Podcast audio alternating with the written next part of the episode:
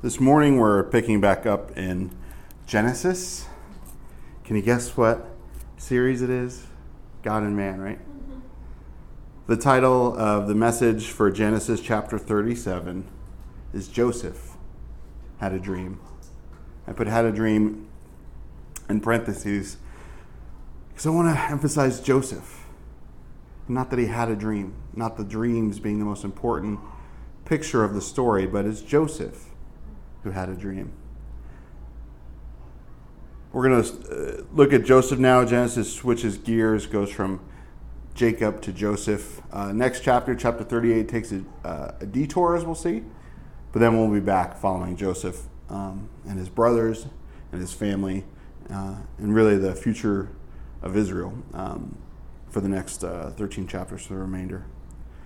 But I read a couple quotes this week wasn't searching for quotes. It was just in my devotionals with Oswald Chambers. And at the bottom, they have these additional quotes from other works that he's written. I'm going to read these three quotes to you. The first one says Crisis reveals character. When we are put to test, the hidden resources of our character are revealed exactly. Crisis reveals character. When we, put, when we are put to the test, the hidden resources of our character are revealed exactly. And where put the pressure comes on, what comes out? Can't fake that. You fake everything else when it's easy. Jesus Christ can afford to be misunderstood. We cannot. Our weakness lies in always wanting to vindicate ourselves. That Jesus was misunderstood all the time, treated poorly, and yet, as a sheep before his shears is silent, so is he. But we, when we get pushed, we get prodded, we get spoken evil of, something bad is done to us, what do we do?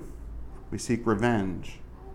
We seek to get people back. I was watching a movie last night with my wife, this wacky comedy from the 80s. In the beginning, this little guy gets tripped up by a big guy into, uh, and he hurts himself. At the end of the movie, the little guy is able to trip the big guy, and he falls in the mud and he's kind of like, see, got you back. You know, it comes back on you. But as Christians, that's not the way we're supposed to be. We don't need to vindicate ourselves. We don't need to prove ourselves when someone is trying to uh, slander us or hurt us. Third quote Both nations and individuals have tried Christianity and abandoned it. I think we can attest that for America. America's tried Christianity and they've abandoned it because it has been found too difficult not untrue, but that it was too hard. But no man has ever gone through the crisis of deliberately making Jesus Lord and found him to be a failure. And isn't that a hard truth? People give up on Christianity left and right because they found it too hard and they have to wonder did they deliberately make Jesus the one that they were seeking after? Because when we do, yeah, the way is narrow, the way is hard, and few there are that find it, he says, but God will never fail us. People will fail you. The church will fail you. I will and have failed you. But God won't. And God has never failed me. But as we get started with this trek through Joseph's life, I have to ask what are you and I going through? What are you going through? Because as we'll see, as you probably know, Joseph's a famous story. He goes through and he went through a lot. So, what are you going through? Do you know what God's purpose and plan is for your life in general? Maybe God's revealed that to you in some way already. So we'll see. God begins to give Joseph dreams even now. And we'll see how that plays out in his life as we get through the rest of Genesis. But maybe God's revealed it to you. Maybe not through a dream, maybe through reading of the Word. Maybe as you begin to seek Him and pray Him, you begin to identify with things in the Scripture and say, man, you know, that's the life I want to live. I want to live a life that's sold out like that, that's willing to give up and go or to serve or to be quiet and not be famous, but to serve the Lord in my family, in my home. Maybe God's given you a specific word for it. Joseph didn't have the Bible. Joseph didn't have any scripture. Joseph had the stories passed down from generation to generation faithfully, telling him of Adam and Eve, Cain Abel, and Noah. And he knew about his grandfather Abraham. I'm sorry, his grandfather Isaac, his great grandfather Abraham, and his dad Jacob. And He knew what God did in their lives. But he didn't have the Bible. They're still writing the first book of the Bible, let alone the other 65. But as with Joseph, how do you think God's going to get your dreams to come true or get you to where you need to be? You know, the Bible says if you delight yourself in the Lord, He'll give you the desires of your heart, right? That the things that you truly desire in life, God is going to give you if you just delight in Him and not strive and try and get and vindicate yourself and prove yourself worthy.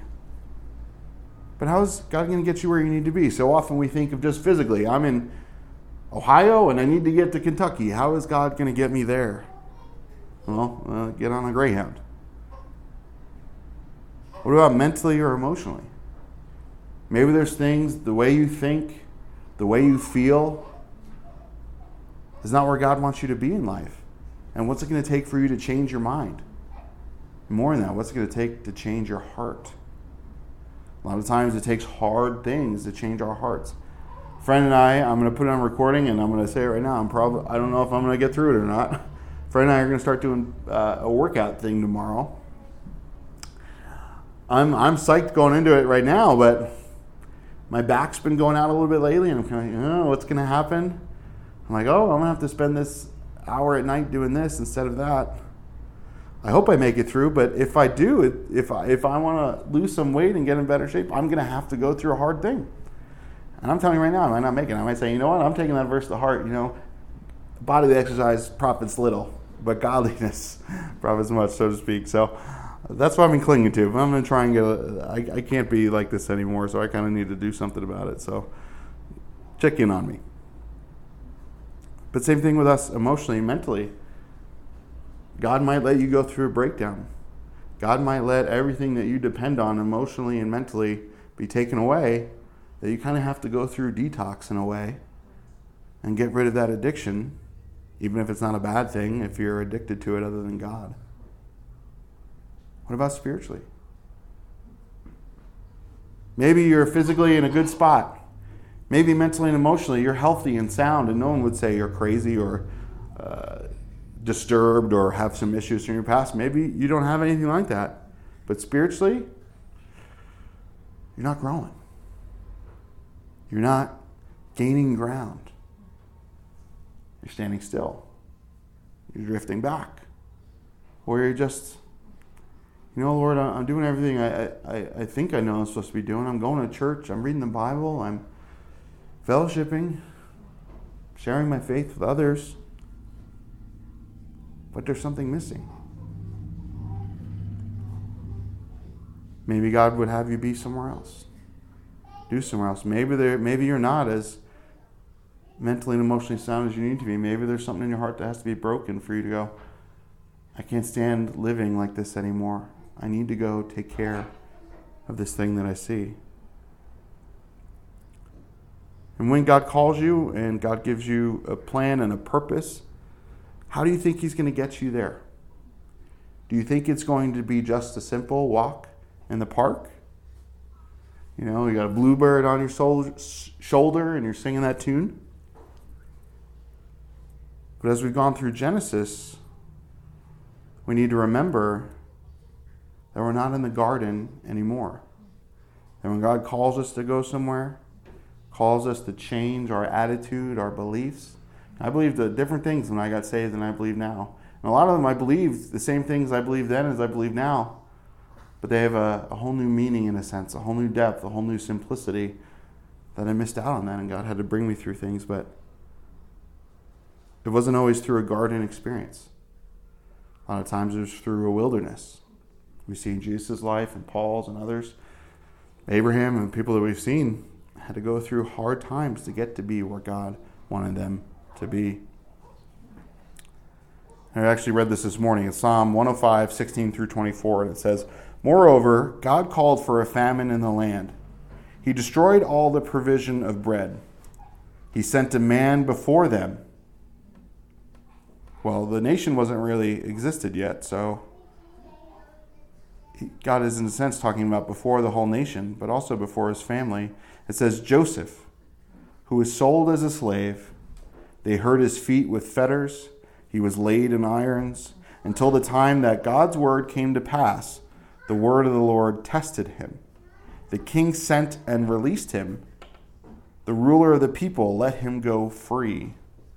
He made him lord of his house, talking about Pharaoh, and ruler of all of his possessions, to bind his princes at his pleasure and teach his elders wisdom. So, see, Joseph comes over all of Egypt except for Pharaoh. Israel, who also came into Egypt, and Jacob, who dwelt in the land of Ham, God increased his people greatly and made them stronger than their enemies. That the way God prepared Israel and even created Israel and strengthened them, built them up, was by putting Joseph ahead of them, by putting a famine in the land where they would have to be dependent on Egypt's provisions. And God would use that lush land to build a nation that was stronger than their enemies. They wouldn't get, have gotten stronger and bigger and healthier and more children if they were out there in the wilderness. They needed to be in that place that safe place for a season. And even then, when God takes them out of Egypt, they end up in slavery for a long time hundreds of years. But God had a plan in it and a purpose in it. How can God have a plan in slavery? He's got to use the tough things of this world, the sinful state of this world, to get us through to heaven. You know, it's that like can a camel go through an eye of a needle? The way God works, the way He prepares His people, the way He gets them to where we need to be, gets us to where we need to be, is truly not the way we'd want it sometimes. And probably, if we're honest and truly following Him, all the time. At least at first. At least at first, we don't want to sell our stuff and have to move or have to pack things up again. But you know what? If you don't do it, you're not going to get to where you need to be. And as you begin to do it and obey Him, it should hopefully become a joy, and we should let it become a joy. But Joseph has to go through more hardship, as we'll see, more betrayal, more false accusations than I think any of us will ever experience.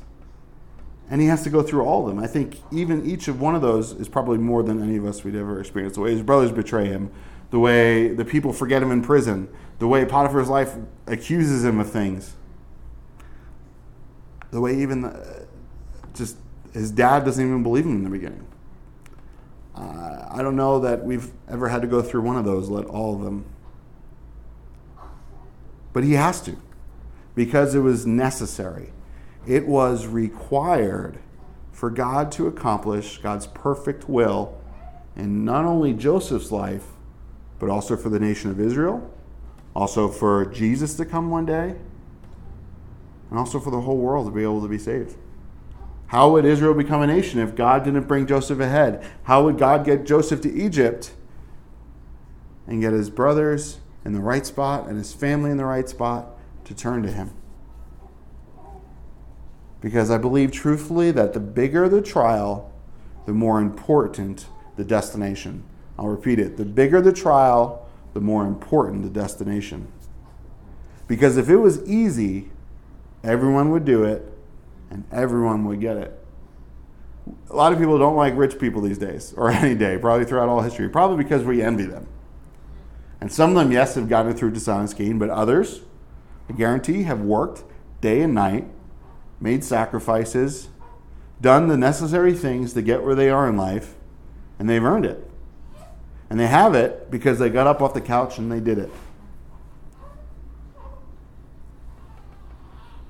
You and I want to look like Dwayne The Rock Johnson, we're to have to get up at 2 in the morning and eat 35 chicken breasts a day and work out left and right and give up everything else to work out. Watching the show about a, a world, one of the world's strongman, like heavy lift guys, and the things that they have to do. Like, I think any one of us could do that if we, you know, given obviously your body has different limitations and different propensities and things. But for most things, and I think that's what's great about living in America, at least in the past, was man, you wanted you want something, you work for it, you could get it. But in the spiritual realm, we just can't name it and claim it. We need to let God give it. And the way we let Him give it is by bowing down.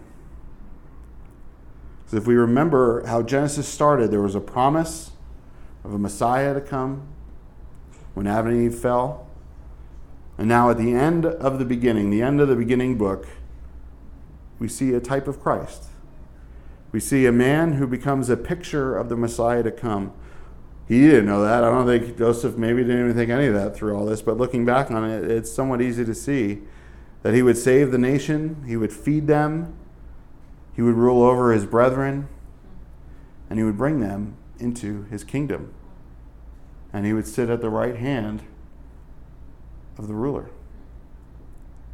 But this man Joseph, he was not the Messiah to come. He was just a beacon to light the way. And poor Joseph had no idea how big this plan God had for him was. And yet, when it was all over and he gets to heaven, I'm sure he went, Wow, Lord, thank you. And I think Joseph, being a better man than I, probably said thank you a way earlier. And Lord, this morning as we go through trials and, and struggles and not knowing what to do at different times in life, or not knowing what's going on or why or how, and we may never know why. You may never say, This is why. I don't know if you ever said, Joseph, I'm making you a picture of my son to come. I don't know if you ever understood that connection, but you did. And he's blessed people throughout all history. You've blessed them with this picture. God, we just pray for the churches in the area and really all over. It's your church and our friends and our family, God, and all the things that they're going through, God. Would you lift them up and draw them to you and the people that are around and going through things themselves? People who know you or don't know you and haven't are in those places we're talking about. God, get them to where you need them to be. Use us, we pray, and help us to not so much ask why, but say thank you. So thank you, Lord. We count it all joy we fall into various trials. Help us to do that, God. That is impossible in our flesh. We love you, Lord. Speak to us, we pray. In Jesus' name, amen. So let's read the first 11 verses of Genesis 37 together. And that was a long intro, so we'll see how we get through this today. But verse 1 says Now Jacob dwelt in the land where his father was a stranger in the land of Canaan. This is the history of Jacob. Joseph, being 17 years old, was feeding the flock with his brothers. And the lad was with the sons of Bilhah and the sons of Zilpah, his father's wives. And Joseph brought a bad report of them to his father. Now Israel loved Joseph more than all his children, because he was the son of his old age. Also, he made him a tunic of many colors. But when his brothers saw that their father loved him more than his brothers, they hated him and could not speak peaceably to him. Now Joseph had a dream, and he told it to his brothers, and they hated him even more. And so he said to them, Please hear this dream which I have dreamed. There we were, binding sheaves in the field. Then behold, my sheaf arose and also stood upright. And indeed, your sheaves stood all around and bowed down to my sheaf. And his brothers said to him, Shall you indeed reign over us, or shall you indeed have dominion over us? So they hated him even more for his dreams and his words. Then he dreamed still another dream and told it to his brothers. And he said, Look, I have dreamed another dream, and this time the sun, the moon, and the eleven stars bowed down to me. And so he told it to his father and his brothers. And his father rebuked him and said to him, What is this dream that you have dreamed? Shall your mother and I and your brothers indeed come and bow down to the earth before you? And his brothers envied him, but his father kept the matter in mind. Hello, my son. My son's staring at me. But it says that this was Jacob dwelling in the land where his father was a stranger, the land of Canaan. This was a new place. This was separate to where uh, his dad had wandered and gained wealth and notoriety.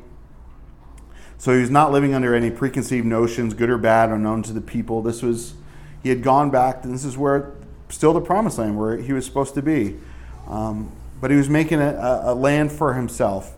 a name for himself. And it's important, like Romans 15 20 says, and so I've made it my aim to preach the gospel not where Christ was named, lest I should build on another man's foundation. And I think that that's hard in our day and age. Man, the gospel's gone out to all of America. Does that mean we should stop making churches and go somewhere else? I don't know. I don't think so. I think God's still going to do something. But man, you don't want to come in and, and take someone else's name and steal sheep and try and build your empire in someone else because it's not your thing. Just go where God would have you go and do what He would have you do. But this land of Canaan, the Canaan just means lowland, lowland. So it was on the west side between the Mediterranean and the Jordan, and it was this uh, area where they uh, where lots of people were and still are. Uh, Canaan was also, uh, it was from the fourth son of Ham, the progenitor of the Phoenicians and the various nations who peopled the seacoast of Palestine. The land west of the Jordan, peopled by descendants of Canaan, subsequently conquered by the Israelites under Joshua. So we talk about Palestine today. Palestine is, is, uh, is, was really a, a, Roman name for the region. Um, uh, the Philistines were from this area, the Phoenicians in history. And there's this whole argument today, oh, it's not the Israelites' land, it's, it's their land. Well, and it's it's not really the same. It's not the same people, and it is the same people. It's it's complicated, but the point is that yeah, there were other people there before the Israelites came in, but God gave them this land, and that's why there's such a rift today. That's why the world doesn't like Israel and wants them out of there because God gave them that land. The Israelites didn't come in out of self will; it was because God told them to go there. So, if God tells you to go somewhere and have your family there and live there and do it there there's going to be opposition. But if it's where God truly has you, then no, you're not stealing anything from anyone. You're not taking anyone else's fame or fortune. You're just where God wants you to be. And if they're on God's side and you're on God's side, well, guess what? You can work together. And you should want to. But it also uh, was merch- meant merchant or trader. So there's people, merchants, traders, shepherds, other peoples in this area. Modern day Israel, like we said. But it says that this is the history of Jacob, that the story of Genesis and Jacob ends here. His history ends here. So this is it. This is his history. This is his story. And I like this as history because it's not saying that he was a perfect man. It's not saying that he was totally righteous. Just saying this is the story of Jacob. And now we're transitioning to the story of Joseph. We'll still see Jacob again, but again, the story is transitioned. And I think it's interesting that they put that the first part of verse 2. Uh, I think that perhaps it should be the end of verse 1, but I digress. It says Joseph, he was 17 years old. Do you remember what you were doing when you were 17? I don't want to remember totally what I was doing when I was 17, but I do know that I started driving then. Independent. I remember looking over and going, wow, my mom's not in the car with me. I can drive and do what I want. But remember, Joseph's name means Jehovah has added. Jehovah has added. He was the eldest son of Jacob by Rachel. That Rachel had two sons, Jacob and then Benjamin, and Benjamin died at birth. I mean, not Benjamin, I'm sorry, Rachel died at Benjamin's birth. Uh, that would be very incorrect. But Joseph was out with the sons of Bilhah and Zilpah. They were older. There was Dan, Naphtali, Gad, and Asher. And he saw that these guys were up to no good. And like the Fresh Prince of Bel Air, he got in some trouble. some guys were up to no good. But sincerely, he saw them doing that, and what did he do? He went home and he kind of ratted on them. He said, Dad, Bilhah and Zilpah's sons, Dan, Naphtali, Gad, and Asher, my brothers, they, were, they weren't being good today. They were out there, they were doing what he told them not to do, they weren't doing what they were supposed to do, and maybe even they were doing something bad and wrong.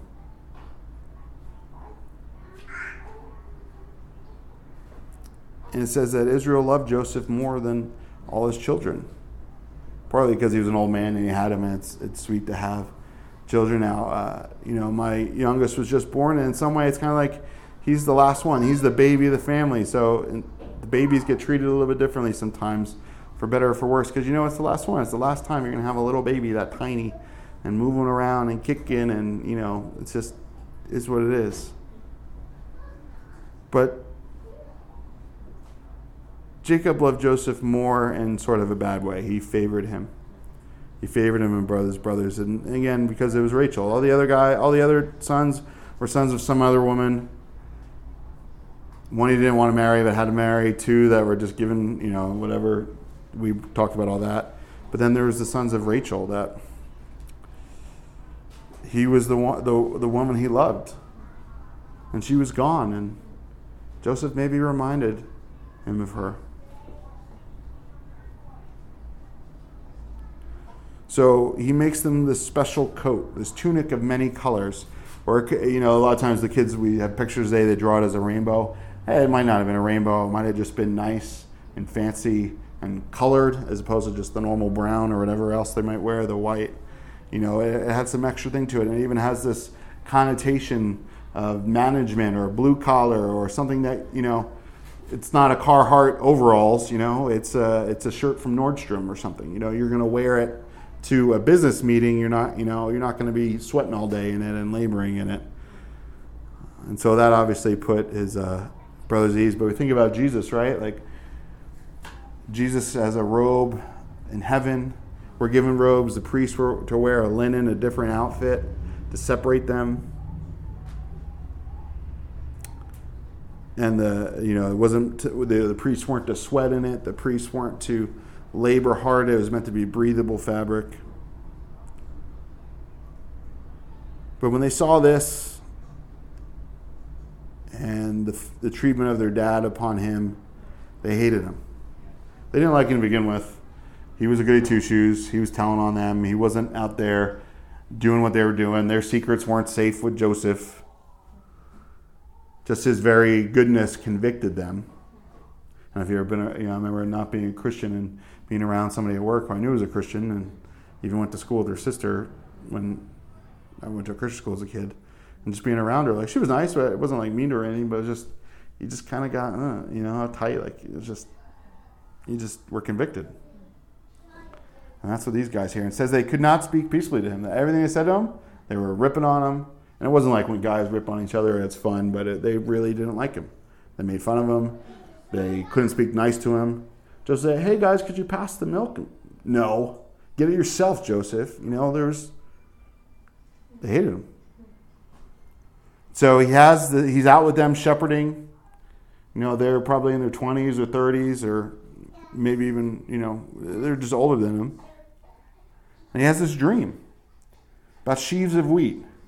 You know, that they're out there in the field, they're shepherds, but they're, you know, they're talking about getting wheat and putting bundles of wheat together. That's interesting because we'll see later what he had to do in uh, Egypt. And they wanted sacks of grain, right? And he's having this dream about wheat. And they're all making bundles of wheat together at the harvest. And it says that his stood up. I've ever seen grass, but it ain't just going to stand up on its own. Um, and the others bowed down to it. And I think when Joseph's telling him, he's like, hey guys, I had this dream, you know what? Oh, we were getting wheat together in the field, and your stuff bowed down to mine. Can you check it out? Bow down to me. I think he was like, guys, I had this dream. It wasn't like any other dream I've had before in my life. And all of a sudden, we're, we're out there, we're harvesting. My wheat gets up, and your wheat bows down to it. Can you believe that? This is amazing. And they hate him for it. What, are we going to bow down to you? You're going to rule over us? You're going to uh, uh, have dominion over us, Joseph?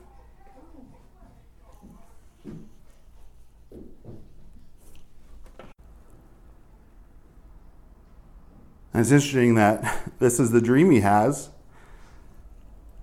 Jesus talks about the last times, about at the end, you know, that the, there's wheat. He tells a parable about wheat and the enemy comes in and sows tares among the wheat. And he tells them not to rip it up until the harvest because otherwise, if you take up the tares now, it might rip up the wheat. Uh, the harvest is great and plentiful. He talks about his servants reaping it up in the last and the, in the end. It's interesting that the story about wheat, like I said, mentioned that that's what they're going to be dependent on. The famine's going to come and it's going to affect their grain and their wheat and their crops about Jesus was exalted among his brethren, among the others. He was a man like us, and yet he was God.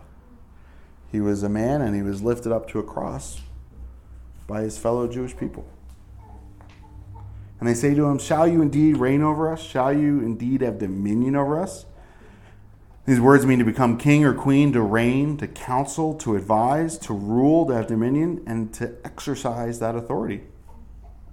They knew right away what it meant. They knew right away the second to littlest brother is going to reign over all of us and we're going to bow down to you. Joseph, we hate you. Joseph, we want nothing to do with you. You're here because dad's got you here. Dad loves you. He gives you that coat. You're not reigning over us. You're not telling me what to do. You can tell on us, but that's not going to change what I'm going to do. And they hated him even more. And Jesus said in Matthew 7 6, Do not give what is holy to the dogs, nor cast your pearls before swine, lest they trample them under their feet, and they turn and tear you in pieces. We'll see in a minute what his brothers want to do to him. And not that I don't think Joseph wasn't supposed to tell them these dreams. But when we tell people who don't understand the will of God or don't love God or even are outright hostile to God, we need to be careful and wise how we share the gospel with them, how we share our lives with them. And there may come a time that we do need to do that, and they will still tear us. But we want to treat it with respect. Just like I wouldn't give my wife's wedding ring to a bulldog to play with or a pig to wear. In the same way, the beautiful things that God shows you and I, sometimes we need them keep them close to our chest and share them with just a few people that we trust and not get advice from the people who hate us. But the first dream he told just to his brothers, and the second he told to his brothers, then his father. And the second one was about the sun, the moon, and the 11 stars. Now it's left earth, and he's having a dream about the heavens. He's having a dream about the light that rules the day and the night, and all the stars, and the things that they would see every night.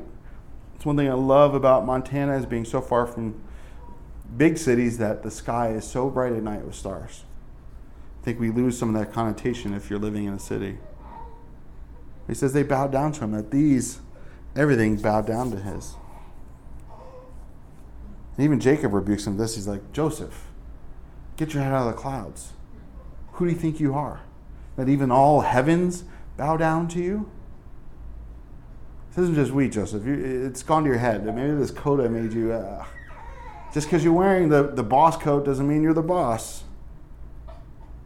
And this word bow down means to depress, to bow down, to prostrate oneself before someone superior, before God in worship, or even before false gods or before an angel. You know that, you know, when you fall down and worship, it's not just you kind of shake your hand or bend the knee, it's you're flat out, face down on the ground.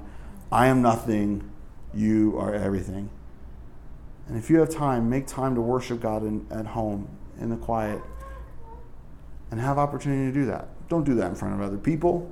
What reason are you doing that for in other people? But if you do it in the quiet, because I believe when you start to see God for who He is and what He's done in your life, sometimes you're just compelled to do that. To bow down, to be back in the dirt from where you and I came. And bowing, as I understand, in certain cultures, there's a polite bow. There's a bow where you keep an eye on the person, like if you're to bow before your enemy in a match. Then there's also a complete bow all the way down of total surrender. And the further you bow down, the more you're paying homage. So this wasn't a little bow, this was a complete bow. It said that his brothers envied him. They hated him, now they envied him. He's having these magnanimous dreams. I think sometimes deep down they knew there was anything wrong with the dream, and that's why they envied him. Like, we're not getting these amazing dreams. No one's bowing down to us. We're just the middle brothers. We're overlooked. And this is it. This is our life. We're out here in the middle of nowhere doing this. And Matthew 27 18 says, For they knew that they, for he knew that they'd handed him over because of envy. This is Pilate. Pilate knew that the reason why the Jews handed Jesus over because they envied him. Because they envied him. And says here that Jacob kept it in mind. Even though he kind of rebuked him, he didn't forget about it. He kind of held on to it. He's like, what is this about? Remember, his mom's not around anymore. Joseph doesn't have his mom. His dad is probably his world to him. And it reminds me of Luke 2.19. He says, But Mary kept all these things and pondered them in her heart when the angels and the shepherds came. And then after they found Jesus in the temple, he said, It must be about my father's business. It says in Luke 2.51, uh, his mother kept all these things in her heart. I mean, we'll see things God is doing in others and our children. We should keep them the heart. We should not always pass such quick judgment on the things we begin to see God do in others and really ponder them and consider them and say, hmm, this seems bigger than what it is right now.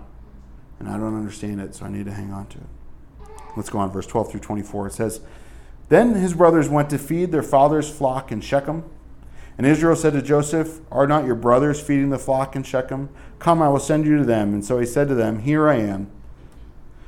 And then he said to them, Please go and see if it is well with your brothers and well with the flocks, and bring, uh, bring back word to me. So he sent him out of the valley of Hebron, and he went to Shechem.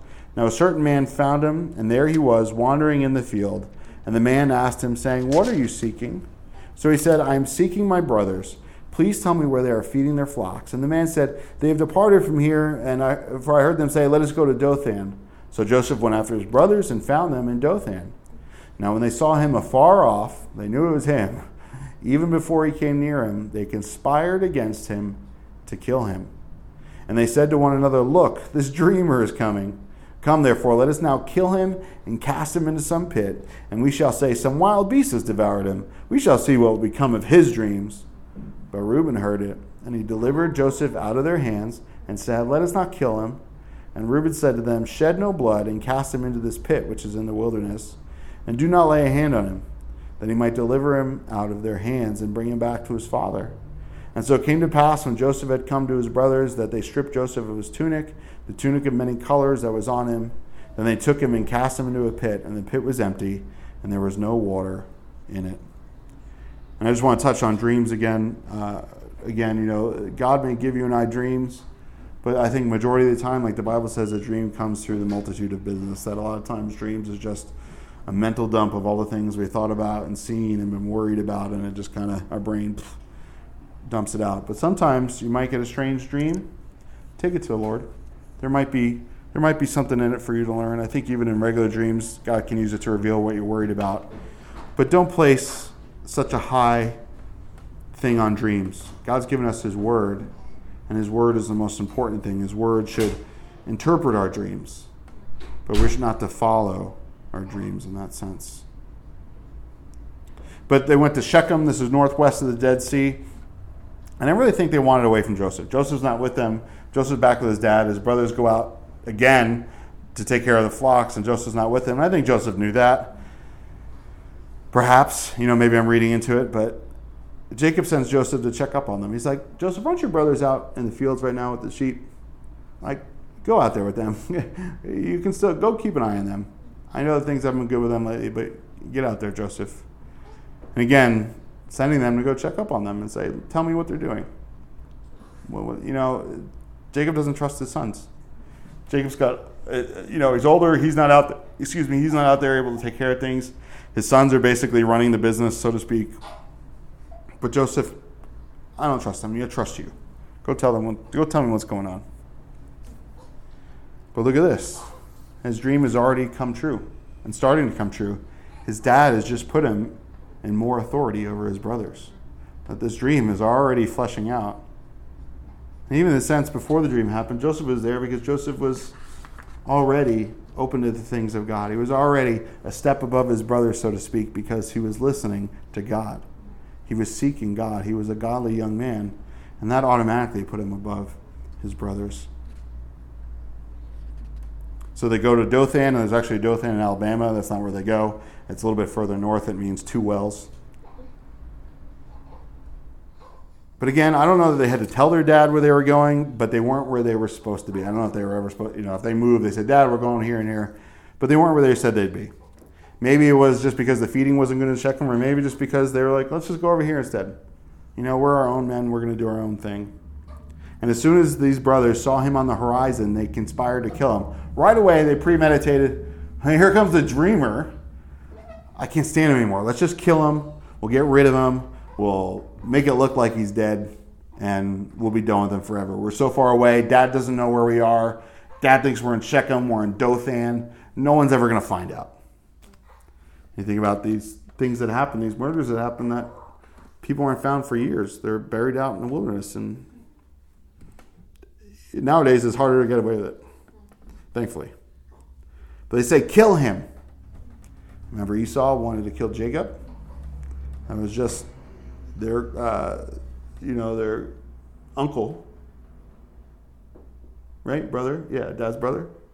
Yeah, their uncle. I'm, I'm uh, my brain's not working today.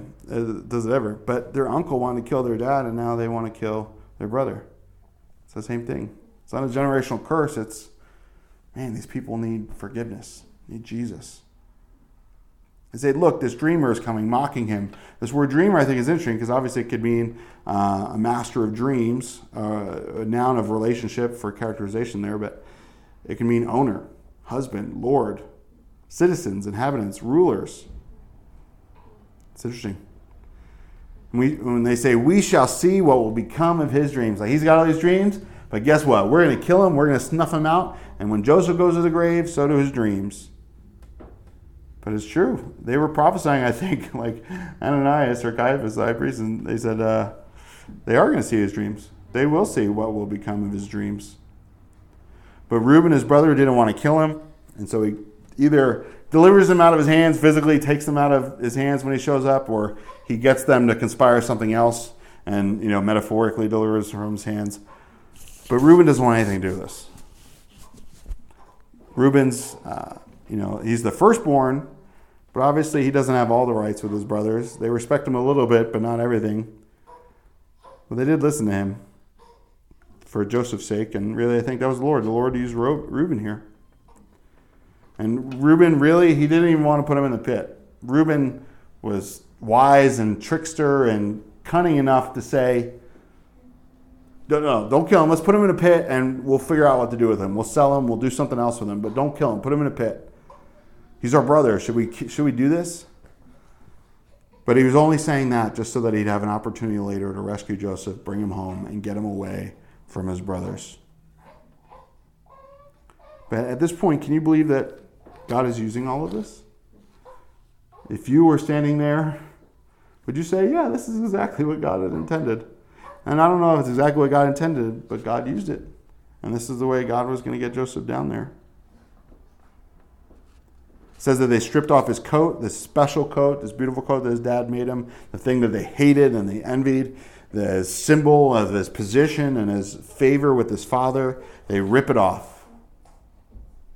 They tear it. They cut it. I'm sure they enjoyed mauling it, pretending an animal was it, and they dipped it in blood to make it look like he had died. And they put him in a pit that was empty and there was no water. Joseph could have died in there.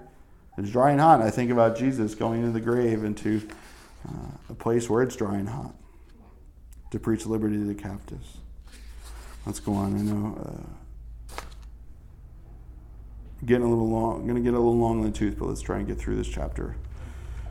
Verse 25 says, And they sat down to eat a meal, and they lifted their eyes and looked, and there was a company of Ishmaelites coming from Gilead with their camels, bearing spices, balm, and myrrh. Interesting again. Carrying spices, just like the wise men, right? On their way to carry them down to Egypt. And so Judah said to his brothers, What profit is there if we kill our brother and conceal his blood? Come and let us sell him to the Ishmaelites, and let us let not our hand be upon him, for he is our brother and our flesh. And his brothers listened. Then uh, Midianite traders passed by, so the brothers pulled Joseph up and lifted him out of the pit and sold him to the Ishmaelites. It, interesting, too, that's the Ishmaelites, right? At just a, a couple generations separated. They're selling him to him for 20 shekels of silver, so not too much money, a slave's wage. And they took Joseph to Egypt. You know, Joseph 17, a young, strapping man, I'm sure that, that thought they could use him well as a slave. And Reuben returned to the pit, and indeed Joseph was not in the pit, and he tore his clothes. And he returned to his brothers and said, The lad is no more, and I, where shall I go? And so they took Joseph's tunic, killed a kid of the goats, and dipped the tunic in blood. Then they sent the tunic of many colors, and they brought it to their father and said, We have found this. Do you know whether it is your son's tunic or not? Not our brother Joseph's. Do you know whether it's your son's or not? The separation with them. And he recognized it and said, It is my son's tunic. A wild beast has devoured him. No, without a doubt, Joseph is torn to pieces. And Jacob tore his clothes, put sackcloth on his waist, and mourned for his son many days. And all his sons and all his daughters arose to comfort him, but he refused to be comforted. And he said, For I shall go down into the grave to my son in the morning in mourning. Thus his father wept for him. Now the Midianites had sold him in Egypt to Potiphar, an officer of Pharaoh and captain of the guard. And when Jesus died on the cross, did his dad not rip his robes that covered him, rip the veil that covered the holy place, and tore it, and revealed himself? But says that they put Joseph in the pit they sat down to have a meal. They wanted to kill their brother. They threw him in a pit. What's for lunch? What are you cooking up over there? Oh, that looks delicious. Mmm, good. Ah, yeah, yeah. You imagine Joseph in the pit, hearing them cooking and making and the smell. Perhaps it, I don't know how close they were to him, but for imagination's sake. And Judah, the fourth son, the same mom as Reuben of Leah, gets a bright idea.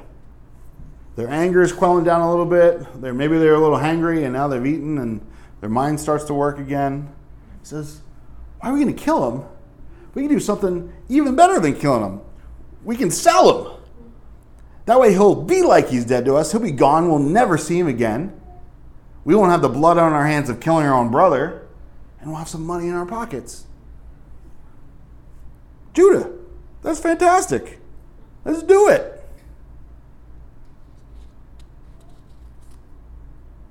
You know, Cain and Abel killing their brother. Esau changed his mind, didn't kill his brother, right? So they have some barely there morality. Why should we kill him? He's our brother. We can't do that. We can't kill him, but let's get rid of him.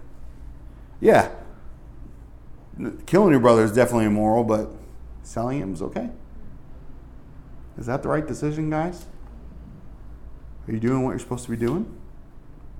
So many people think that they're a good person because they didn't do one wicked thing and they chose another wicked thing, and instead it doesn't make you good. Oh, well, we're sleeping together and living together, but we love each other.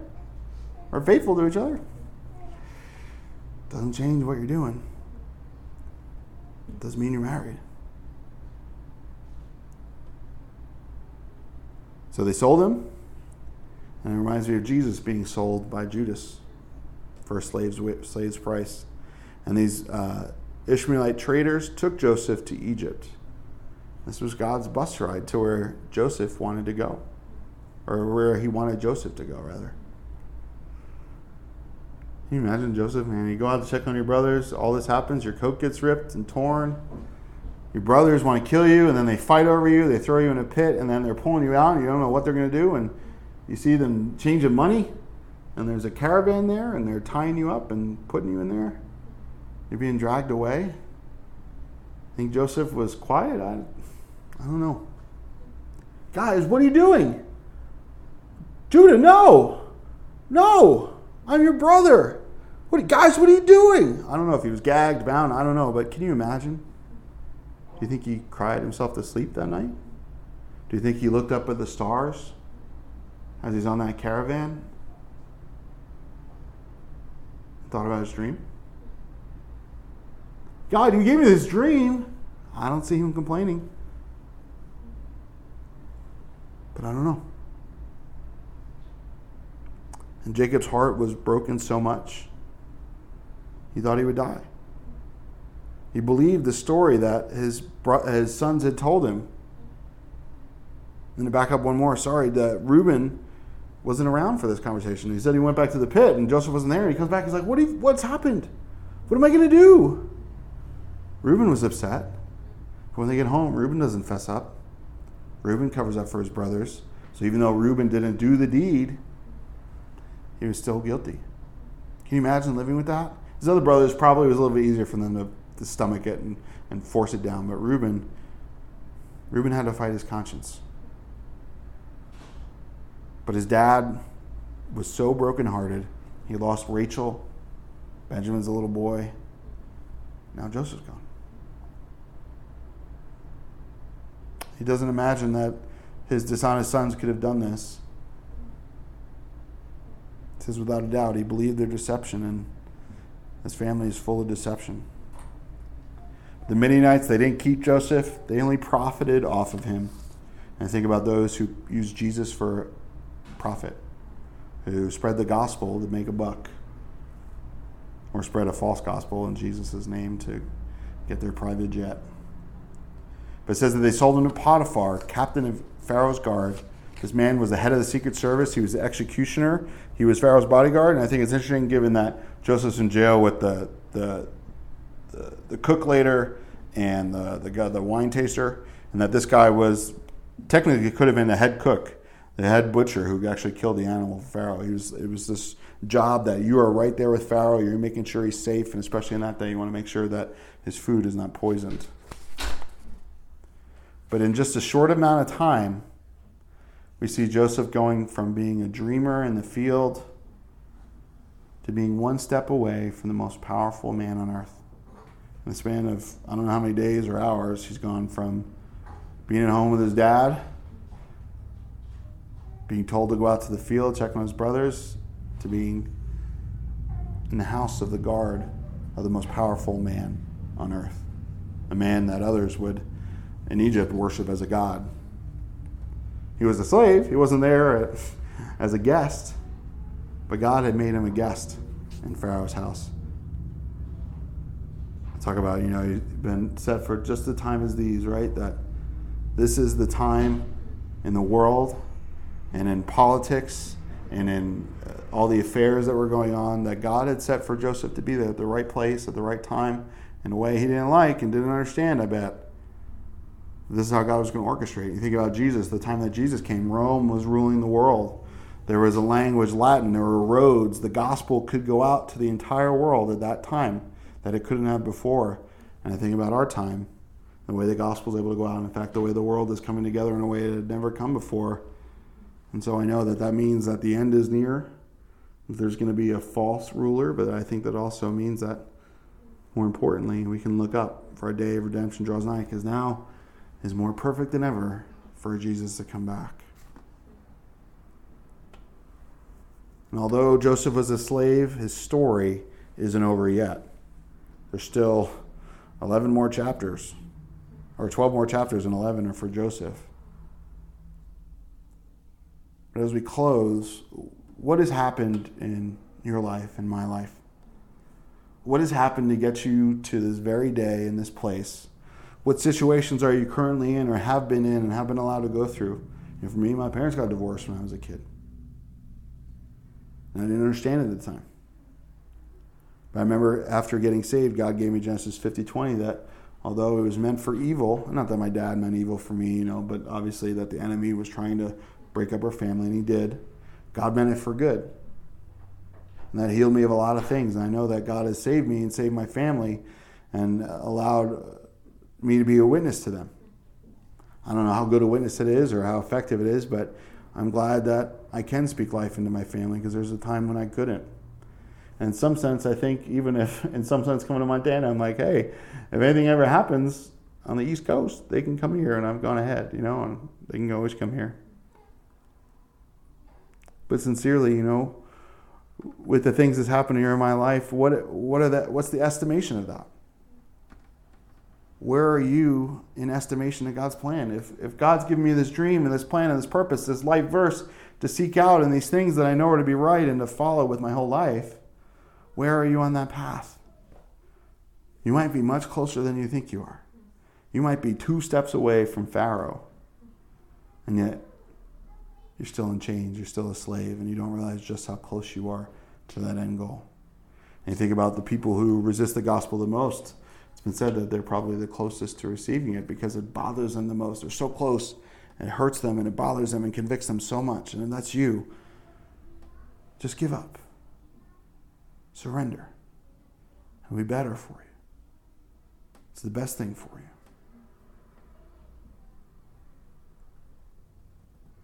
Do you think Joseph felt like he was in God's perfect will at this very moment? Do you think it seemed to him that he's closer or further away from his dreams? I, I'm willing to think that maybe he thought he was further away. Maybe he thought they would never come true. How would they come true now? He's not even near his family. He has no way of getting back to them. He's guarded in his house. How is he going to escape Egypt? He wouldn't need to. God would bring his family to him, to bow down to him. It wasn't his job to get them to come to him. Two verses as we close. Ecclesiastes 3:11. He has made everything beautiful in its time. Also he has put eternity in their hearts, except that no one can find out the work of God. Does from the beginning to the end. Now, there's a time when it's going to be beautiful. It might not be right now. When you look back, you go, man, that was an amazing thing God did. Didn't feel like it at the time, but I see how beautiful it is now. And, and the fact that we can't figure out the work that God does from the beginning to the end. God does so much. We never comprehend it. Ah, he knows the hair, every hair in our head. He knows everything about us. How could we comprehend what He's doing with every moment in our lives? I know that if He knows the hairs on your head, He knows where you are and what you're going through.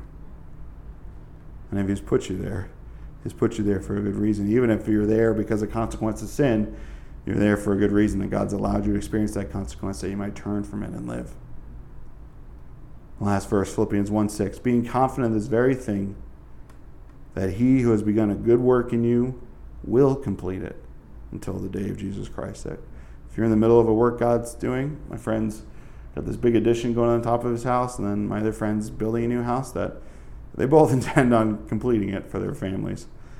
And if them, like me, being evil, not a good, good gift, so does your Father in heaven. That whatever you're going through, that under construction, you don't know what's going on, there's a leak in the pipe, the house is falling apart, your life is falling apart, that God is going to complete that work. Let Him get you through.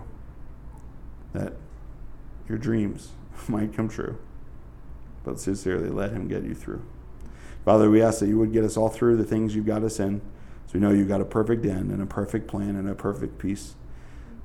We love you and thank you for that. Be with those or our friends who are going through things. Thank you for speaking to them and getting them and promising to get them through and never go before them, behind them, and, get, and never leave or forsake them. And know, we pray for those around us who, like Joseph's brothers, are hurting and envious and hateful. And you use us to reach them. And they might come to you and be saved in the end. That these men who would hate their brother, the very end, come to weep and bow before their brother and have that sweet fellowship again and have their needs met by the one that they hated. We love you, God. We praise you for these things. In Jesus' name, amen.